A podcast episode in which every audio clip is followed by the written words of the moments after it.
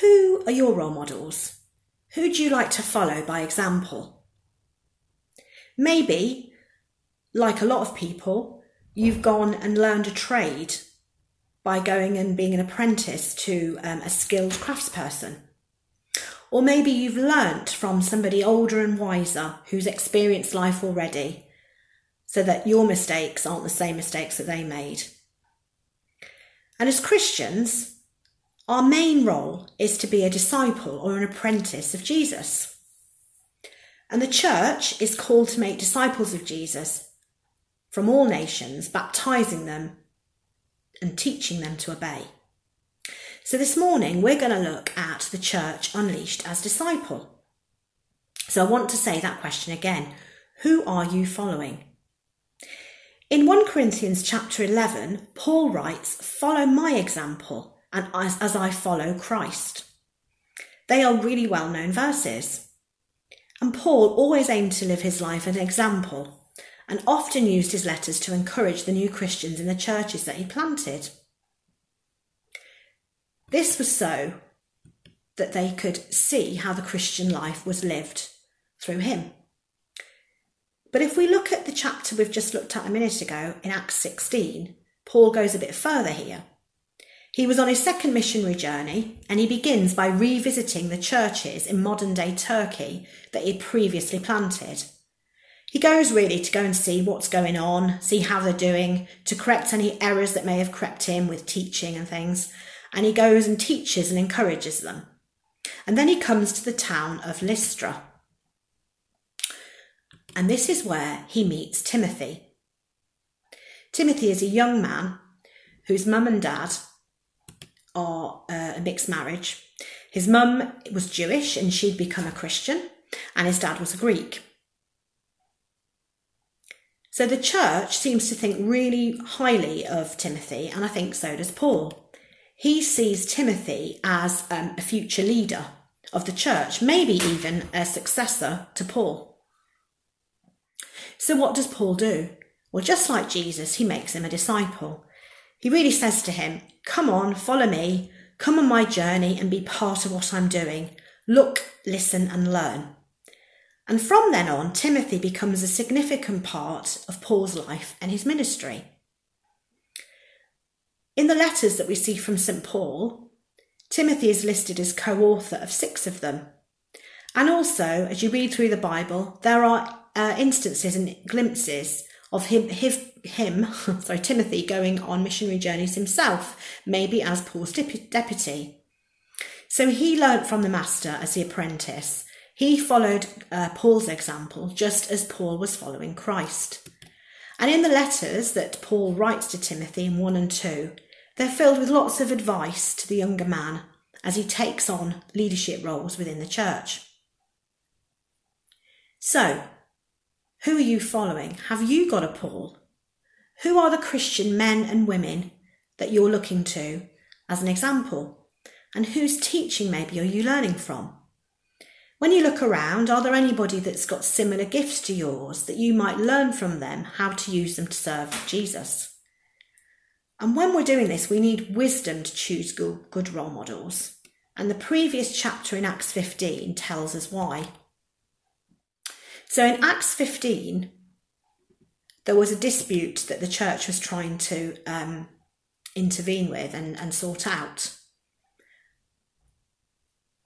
The questions were being asked as to whether people needed to be circumcised and also stick to the Jewish dietary laws before that they could be welcomed into to the church as Christians.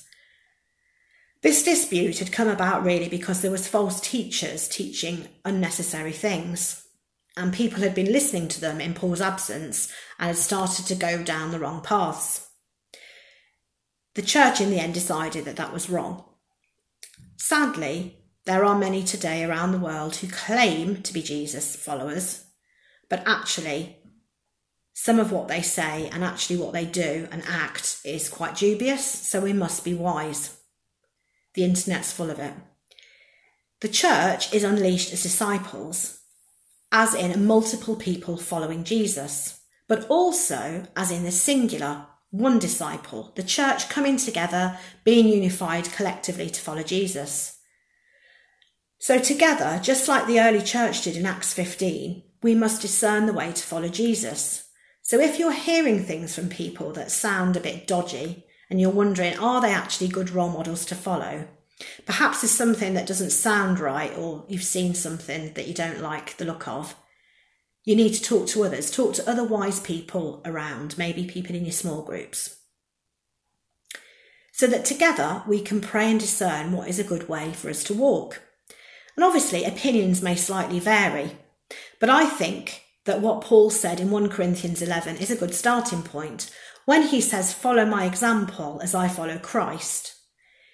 Is the person that we're wanting to follow being like Christ? Is he Christ-like? Does what they say match up to what we read about Jesus in the Bible? And actually, does their life match up to what they say? Have they got integrity there? No one's perfect, so we never just blindly and unquestioningly follow someone. But also, we never stop just listening completely to anything someone says simply because something they said we're not sure about.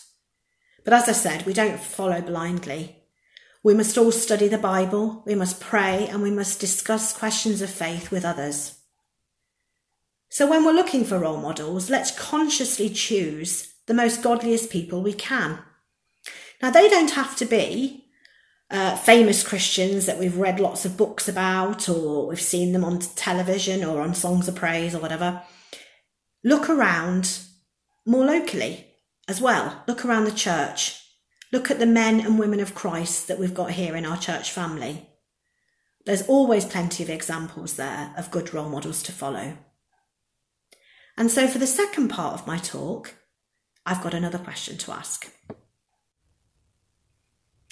So the second question, who's your Timothy or your Timothys? We may well think, I can't have a Timothy because I haven't got enough experience, or I don't know enough, or I'm a new Christian, or I've not got the right giftings. But like it or not, people, especially from outside the church, they're going to look at you if you proclaim that you're a Christian, and they're going to see you as an example of what a Christian life is. Also inside the church, our kids and youth especially are going to be hugely affected and influenced by yourselves and by growing up in this church. They're really going to value those conversations they've made with other people other than their family. Those Christians here that take an interest in them, care about them, ask them how they're doing and pray for them, they're going to remember that going into adulthood, and that's probably the model of discipleship they'll take with them. People often say that they're only new Christians and they've got not much to offer. And we all do grow and learn at different rates and paces. And it's probably, to be fair, not a good idea to throw a newbie Christian into heading up Alpha or something straight away. But if I'm honest, a lot of people that have said to me that they're new Christians have often been Christians at least as long as me, if not longer than me. They may feel hugely ill-equipped, but they can do it. You can do it. If we're honest and we think about it, we think about those people that have influenced ourselves, have encouraged maybe our walk with God, our faith over the years. I'm sure those people too felt hugely ill-equipped to be an example also. So let's be positive. Just as Paul discerned that Timothy could really benefit from being a disciple of his, have a look. If you're running a ministry in the church, if you've got a role in the church and you're running something, who are you training up? Who are you allowing to come alongside you and learn from you, so that maybe in a couple of years they can take that ministry role over from you? If you've got a real gift of praying of intercession, who are you training up to do that too? Have a think. But how can we set a good example? What I would say is that we don't have to have it all worked out and have it all together. We can just seek to follow the example of Jesus one step at a time, and we can get others to follow on behind us one step at a time, or even alongside us one step at a time. We can learn together how to follow Jesus as his disciple. So we've been thinking so far about what it looks like to be a disciple individually. But actually, what about the church collectively being a disciple? What would it look like for us as a community if we lived out this model?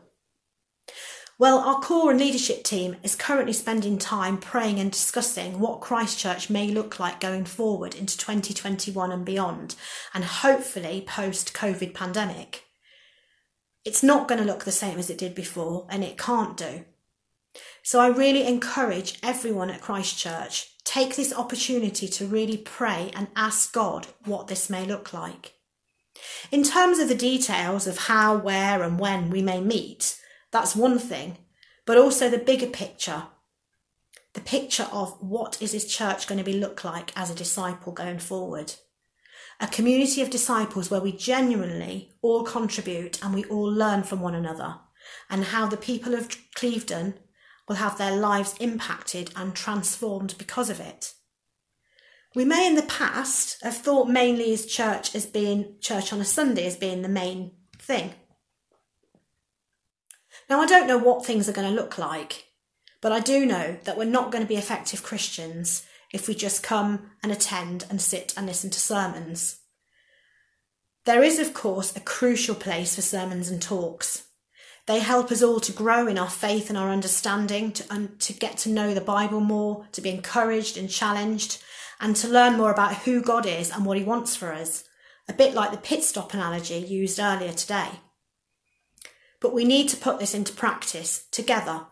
We need to walk together, to follow one another, so that together we can follow the example of Christ. The church has always been understood as a community of disciples, right from when Jesus said, "Go and make disciples," and also when Paul said, "What I received from the Lord, I also passed on to you." From then on, the faith has been handed down the generations. We're called to receive the faith from those who have gone before us. It's our Christian heritage. We are called to walk in their footsteps and to follow their example. And then we are called to pass that on to the people that follow us and encourage others to follow us as we follow the example of Christ, so that we can live out his purpose for our lives and to equip us all to go out and live for Jesus. Let's pray.